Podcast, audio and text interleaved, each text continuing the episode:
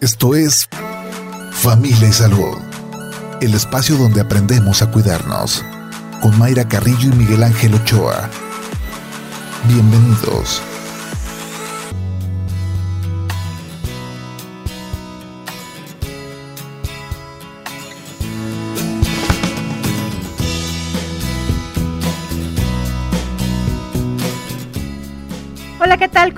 Muy buenos días. Bienvenidos a Familia y Salud. Qué bueno que nos acompaña. Ya es eh, miércoles, mitad de semana, 25 de... No, mentira. ¿A estamos, Edgar? Sí, pero en fecha 26. Le tenía que preguntar a Edgar. Ya, ya no sé en qué día vivo, es que se está yendo, no sé usted, pero se está yendo muy rápido este, este mes de enero. Entonces, 26. 26 de enero del 2022 y sí, miércoles mitad de semana.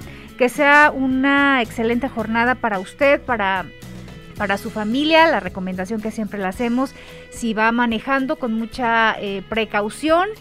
Hay que evitar luego esos pequeños alcances en estas vías importantes en cualquier calle que, híjole, complican bastante el tráfico de, de la ciudad. Entonces, con mucha precaución.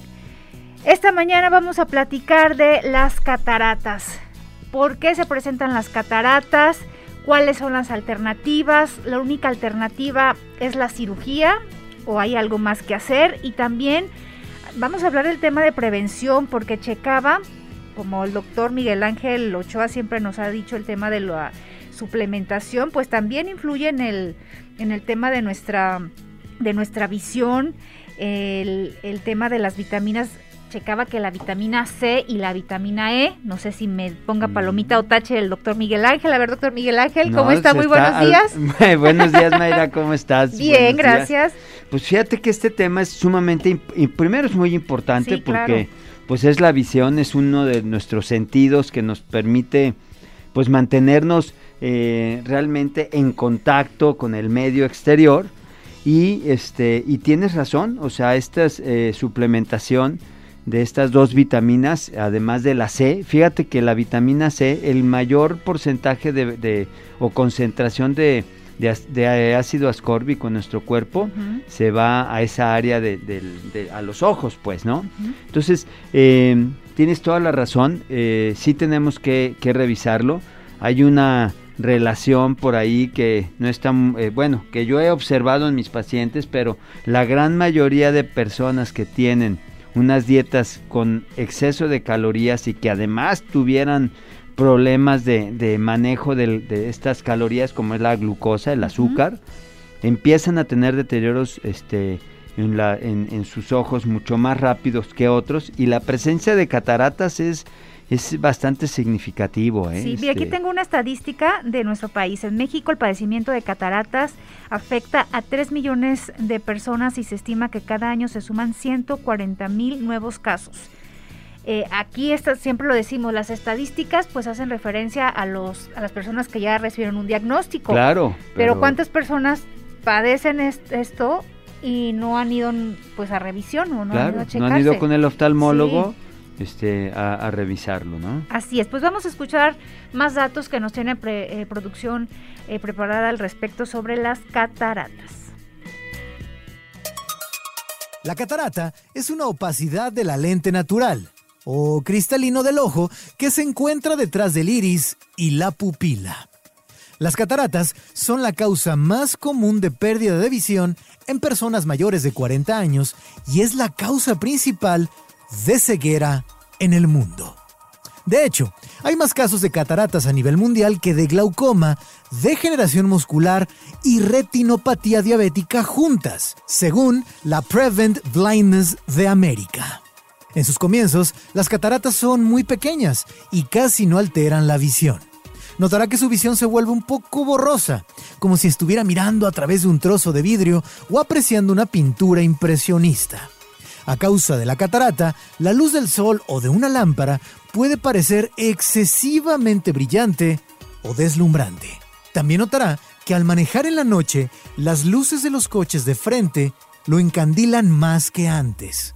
Los colores, en cambio, parecerán menos brillantes. El tipo de síntomas que sufra y los tiempos de aparición de los mismos dependen exclusivamente del tipo de catarata que tenga. Cuando los síntomas comienzan a aparecer, podrá mejorar su visión durante un tiempo utilizando anteojos nuevos, potentes bifocales o una iluminación apropiada, además de otras ayudas visuales.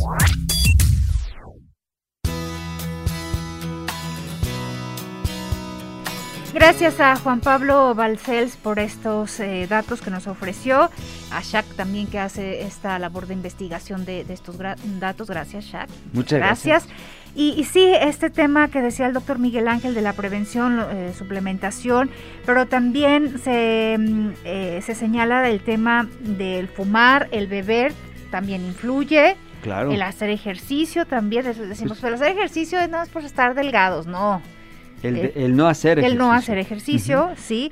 Y también el, el tema de, de los dispositivos electrónicos. Claro. Aquí dice que 30 centímetros de distancia. De distancia. No, o sea, vemos pegados a nuestro rostro los celulares. Pues sí, porque además la letrita y la luz. Ahora, fíjate que yo quisiera explicar un poquito el, el, proceso. O sea, recuerden que el, el alcohol se vuelve azúcar. Sí.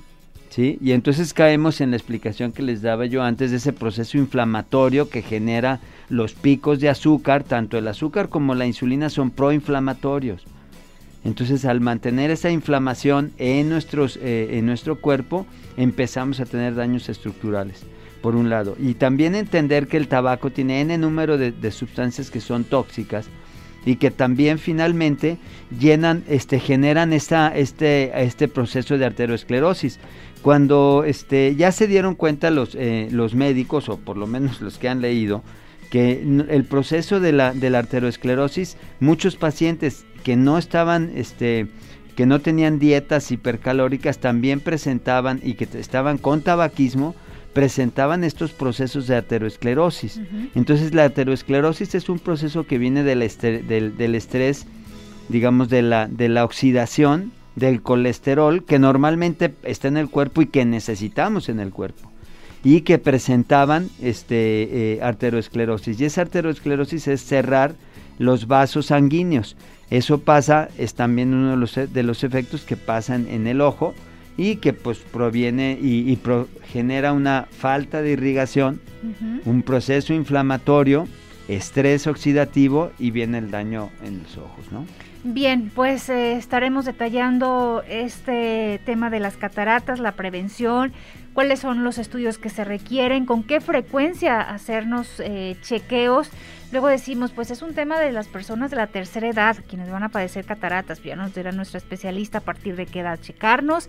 Y también mm, hay que poner atención luego en esas recomendaciones o lo que nos podemos encontrar en las farmacias mucho ojo, ahora sí que mucho ojo con nuestros ojos con el tema de las gotas. Que luego llegan estas recomendaciones, ponte esto y seguramente te vas a sentir mejor, tu visión va a mejorar. Eh, recordemos que así tan inofensivas como se ven unas gotitas, todo el daño que nos pueden provocar. Así es. Bien, pues vámonos a nuestra primera pausa con la invitación a que participe con sus comentarios y sus preguntas.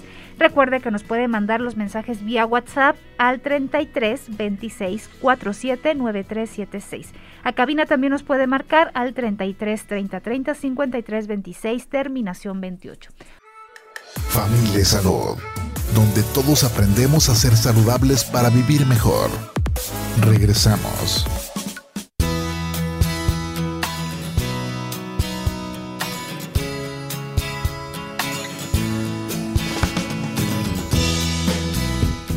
8 de la mañana con 24 minutos. Gracias que continúa con nosotros aquí en Familia y Salud a través de Jalisco Radio.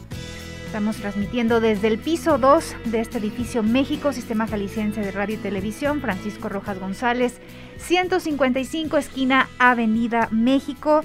Aquí estamos todo el equipo, Shaq, Edgar, doctor Miguel Ángel y su servidora, contentos de llevar información que nos sirvan en nuestro día a día el tema de la prevención y pues hoy un tema importante como es el de las cataratas, doctor. Así es, entonces, bueno, pues tenemos el, el, gusto de, tener a, la doctora América, Luz América, Jordi Sandoval, ella es oftalmóloga.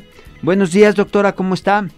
Muy bien, doctor Miguel Ángel, ¿cómo está? Mayra, buenos días. Buenos días, gracias por charlar con nosotros y dar información sin duda valiosa para nuestros radioescuchas, doctora. De este tema de las cataratas, que, ¿qué tan frecuente es entre nuestra, en la población mexicana? Hablemos de nuestro país y las estadísticas que tenemos y si es un tema de adultos mayores o en qué sector de la población. Bueno, mira, eh, la situación de las cataratas es un problema que, eh, de salud pública a nivel mundial. Podemos hablar principalmente que esto es un, problema de eh, en todo el mundo. Se sabe en este momento, como es una situación donde hay una opacidad del lente natural que tenemos dentro del ojo que se va eh, eh, como envejeciendo a lo largo de los años, que es la principal causa por envejecimiento. Las proteínas eh, de este cristal natural se van cambiando su estructura y pierde la transparencia, este cristal transparente, entonces no permite la entrada de la luz. Sabemos que es la primera causa eh, reversible de ceguera.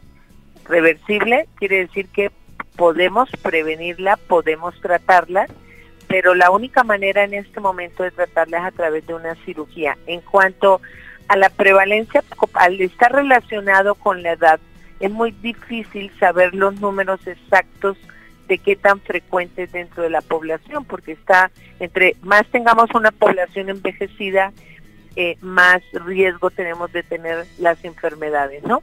Y eh, también la catarata, bueno, recordemos que no solo es de, adultos, hay muchas causas de catarata, eh, pueden ser por problemas metabólicos, como la diabetes, problemas genéticos, hay niños que nacen con catarata, podemos decir que cada tres, de, tres de cada cien mil niños nacidos pueden nacer con, con catarata y en los adultos mayores pues está más relacionado con la edad. Todos los seres humanos en algún momento de la vida podemos tener un grado de catarata. Y Se va opacificando con, con los años este cristalino, ¿no?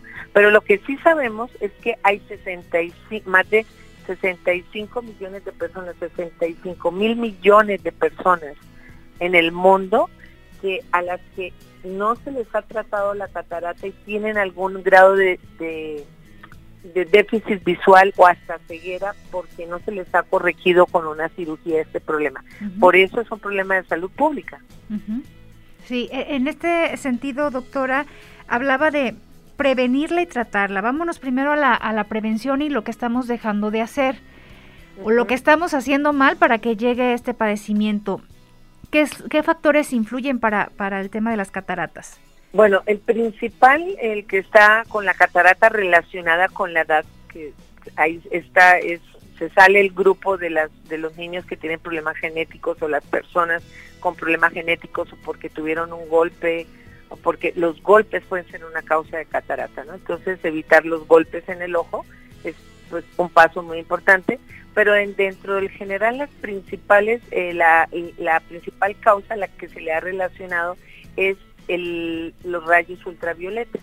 entonces, el usar protección para los rayos ultravioleta es muy importante que hagamos, tomemos esta medida. Mm, muchas veces les comentamos a las personas que usen lentes solares y pues eh, a veces lo interpretan como hay una cuestión social ahí de que lo usan las personas eh, de un estrato social más alto y yo no lo puedo usar.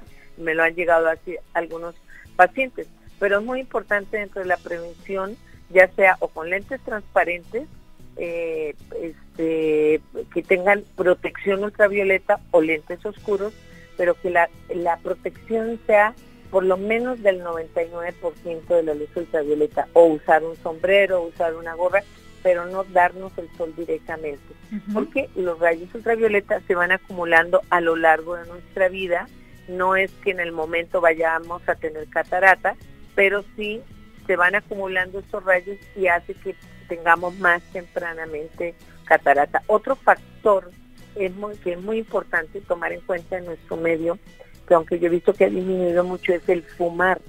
Eh, es una causa muy importante de de catarata, las personas que fuman, entonces es muy importante dejar este hábito. Eh, también eh, utilizar luces más brillantes para la lectura es, es, algo que no, no usar luces tan bajas. otra mm, situación que yo le recomiendo es revisarse anualmente, principalmente después de los 40 años, revisarnos cada dos años y después de los 65 años cada año. ¿Para qué? Porque la prevalencia de aparición de la catarata es eh, progresiva y va a lo largo del tiempo. No es que se opacifique cristalino de un día para otro. Eh, él va eh, poco a poco perdiendo su nitidez, su claridad, la visión, porque se va opacificando lentamente.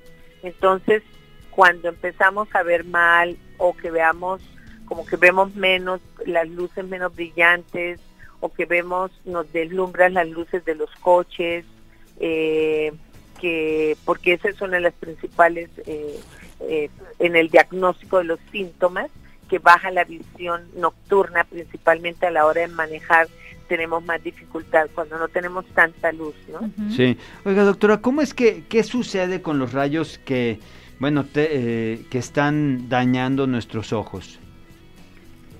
Aquí lo, lo que sucede es que al acumularse estos rayos, eh, como les comentaba, el cristalino, es este lente natural que debe ser muy transparente y que permite que pase la luz.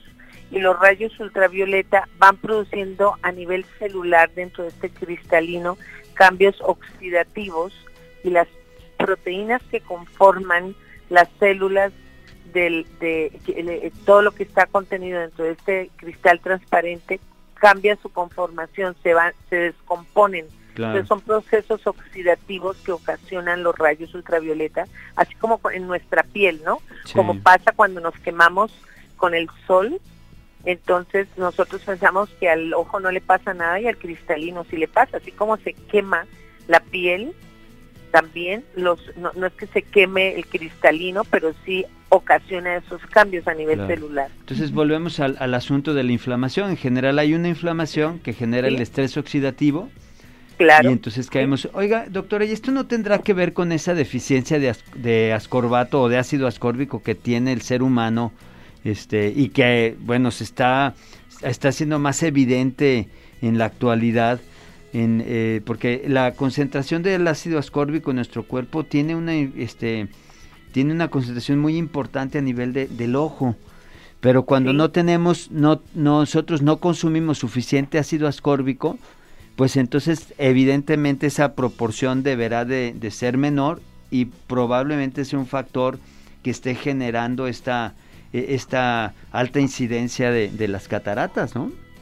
Sí, sí, de hecho estos son factores eh, y que están corriendo muchos estudios actualmente, eh, pues a lo largo de los años, donde cómo los factores metabólicos pueden afectar y estas deficiencias eh, vitamínicas también pueden afectar en ciertas poblaciones.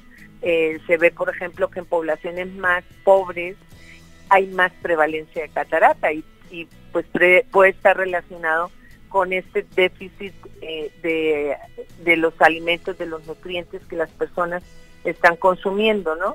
Eh, de hecho, pues está muy relacionado en los niños, por ejemplo, como hablamos, eh, problemas genéticos, donde hay esta deficiencia para absorber ciertas vitaminas genéticamente, son niños que pueden tener catarata, ¿no?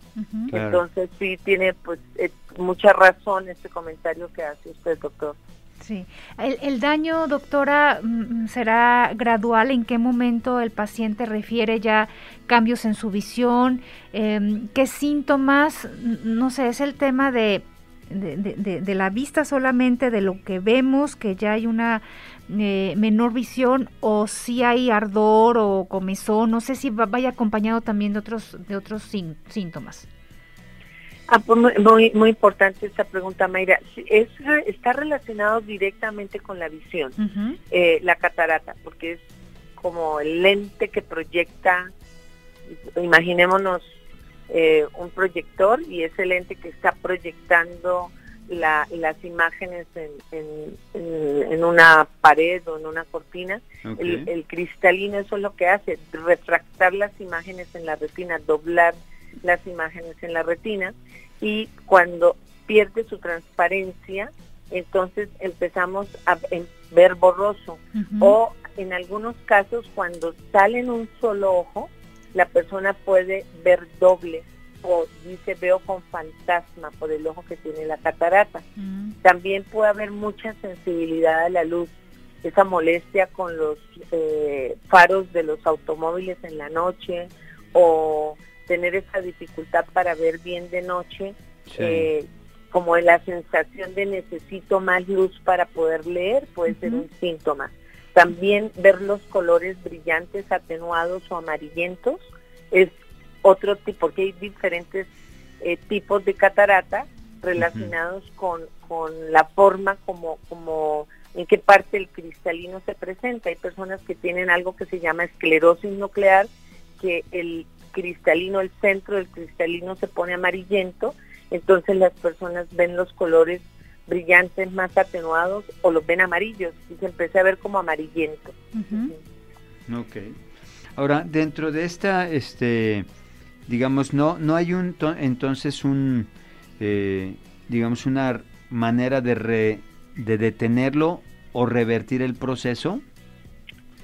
Mm, no, en este momento no. Hay medicamentos, se ha hablado y sí existen en investigación medicamentos que ayudan a reordenar estas células desorganizadas eh, del cristalino, que actúan medicamentos como tipo gota que pueden reordenarlos, eh, las células y hacer que vuelva a, hacer, a tomar transparencia el cristalino, pero no están en el mercado, no son estudios que no se han podido eh, comprobar, validar. De hecho, hay un medicamento que en algún momento lo mencionaron, salió en, las noticias, eh, pero son gotas que de, regresa nuevamente, o sea, en el momento en que tú dejas de ponértela, de ponértelas, vuelve nuevamente a, estar, a opacificarse, a desorganizarse. Uno, y dos, no, esto se quedó solo en estudios de investigación o sigue en estudios de investigación, pero no ha salido al mercado, no hay nada probado.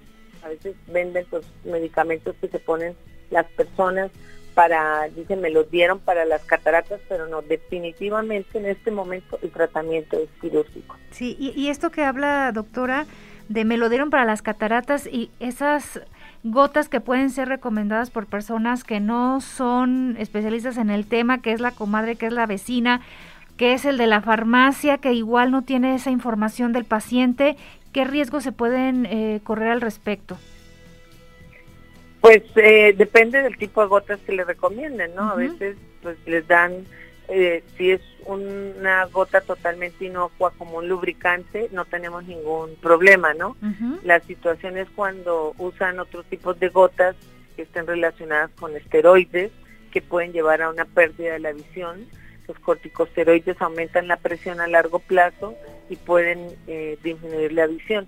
Pero eh, generalmente he visto que algunas personas usan algunas gotas homeopáticas que realmente no les causan ningún daño, pero pues no vemos que haya un cambio realmente eh, para esto, ¿no? Por eso no ha sido aprobado el uso de estas gotas homeopáticas. Bien, pues permítanos hacer una pausa, doctora. Regresando, eh, nos platica el tema de, de las revisiones, de los chequeos que ya nos decía a partir de qué edad se recomiendan, pero cómo son esos chequeos después de este diagnóstico, el tema de la cirugía que, que, que implica también y, las, las revisiones que tiene que hacer este paciente. Bien, pues vámonos a la pausa con la invitación a que usted participe, que nos está escuchando esta mañana con sus preguntas, con sus comentarios. ¿Usted se ha revisado sus ojos?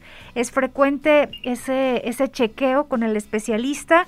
O algún síntoma de los que nos comentó ya la doctora Luz América tiene mándenos sus mensajes 33 26 47 93 76. Recuerde que son mensajes vía WhatsApp.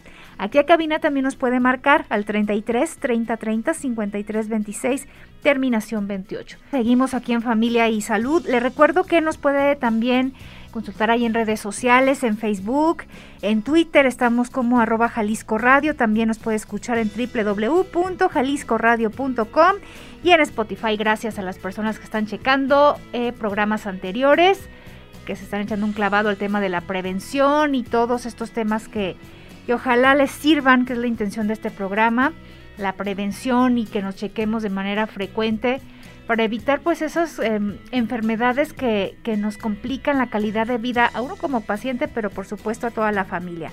Bien, seguimos charlando esta mañana sobre cataratas. Estamos platicando con la doctora Luz América Georgie Sandoval. Y doctora, tenemos ya preguntas de los radioescuchas que ya daremos salida para que no se nos queden aquí en el tintero. Buen día, mi pregunta es, ¿a qué se debe que cuando alguien se despierta, en la visión de un solo ojo la persona vea una mancha oscura? ¿Es riesgo de que sea permanente o qué tipo de estudio recomienda para revisar esa situación? Le agradezco mucho. Gracias que nos mandó este mensaje.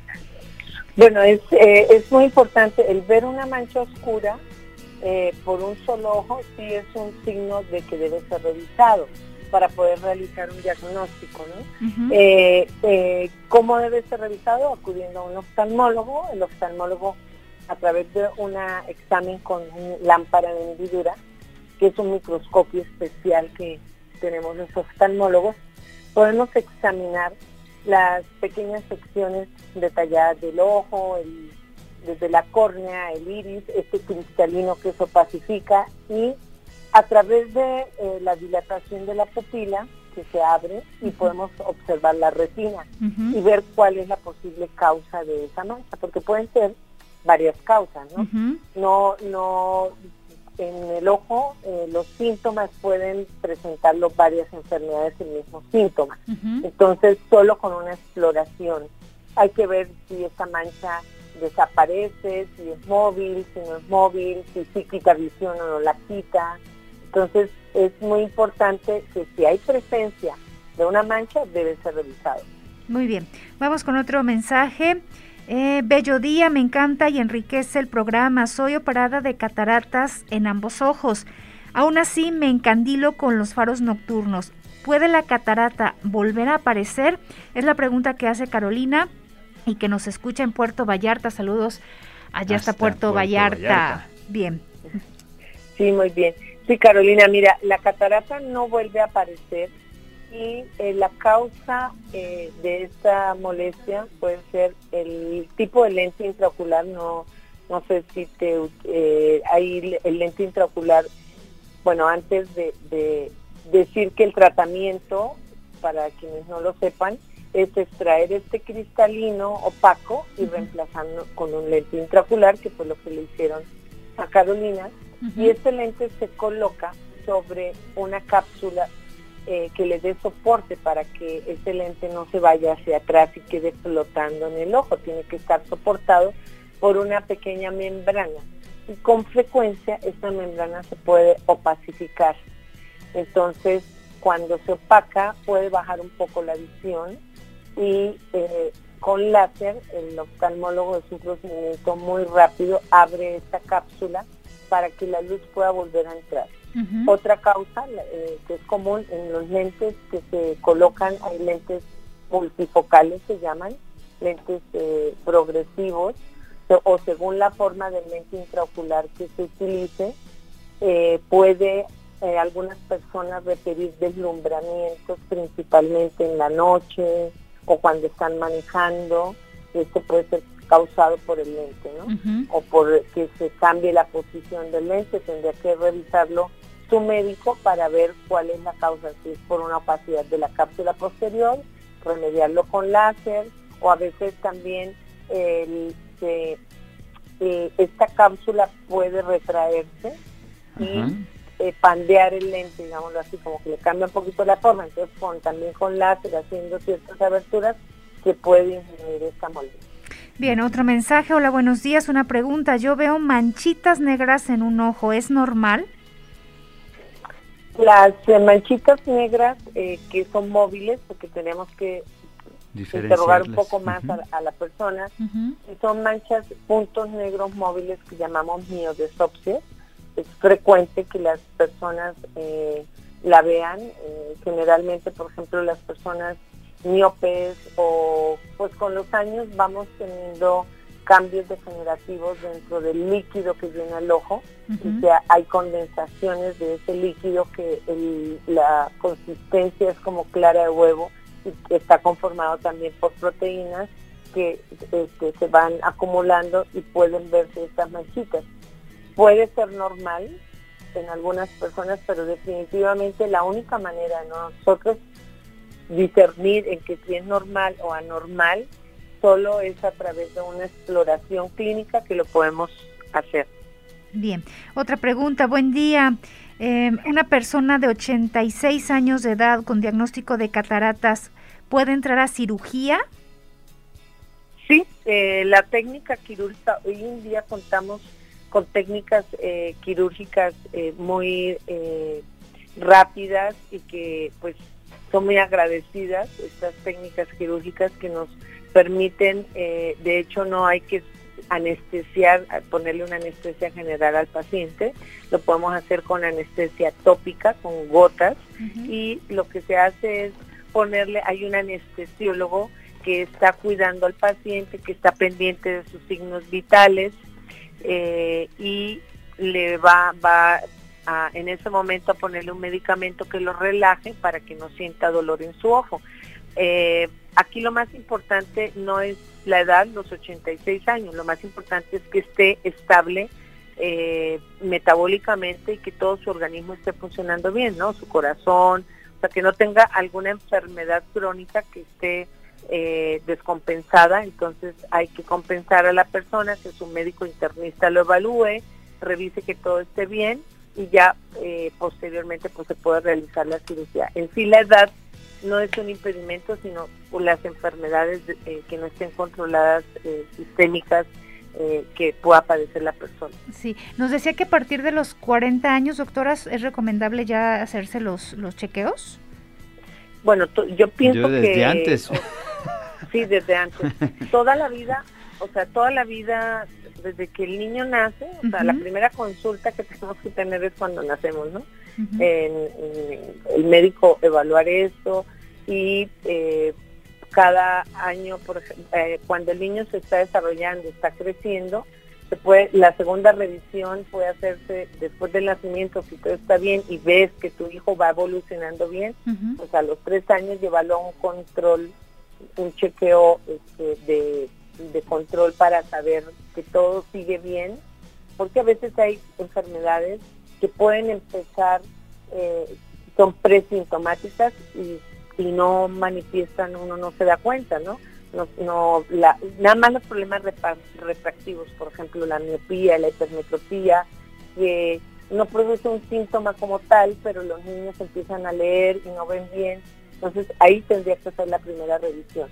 Yo recomiendo que la revisión sea realizada por un oftalmólogo para evaluar eh, movimientos oculares, eh, que no haya estrabismos, eh, alguna deficiencia en los movimientos, porque la lectura es uno de los, requiere un movimiento muy adecuado de los ojos.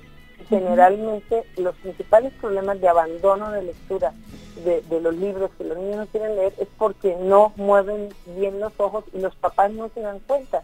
Y no es fácil detectarlo, eso solo a través de una exploración lo podemos saber. Y entonces, aprender a leer, le recomendaría sería que a partir, o sea, para los adultos que no tienen la costumbre de revisarse, o sea, al menos nos revisemos cada, si tenemos menos de 40 años, cada tres años.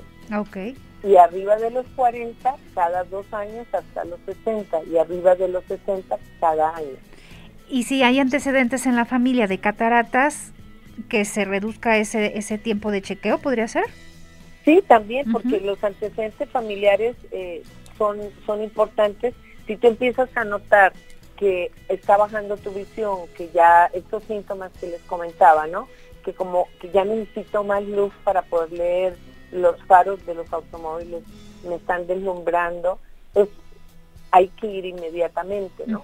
Pero si tú no tienes ningún síntoma, lo ideal es ir eh, cada año eh, después de los 60 y entre los 40 y los 60 cada dos años. Y hay eh, un tema muy importante también es si tú padeces de alguna enfermedad crónica, hipertensión, diabetes, que son muy comunes en nuestro medio, sabemos que la diabetes también es una causa de catarata. El problema de las cataratas, hablar de la prevalencia no es fácil. ¿Por qué? Porque muchas enfermedades pueden llevar a la catarata, ¿no? O ciertos factores, ¿no?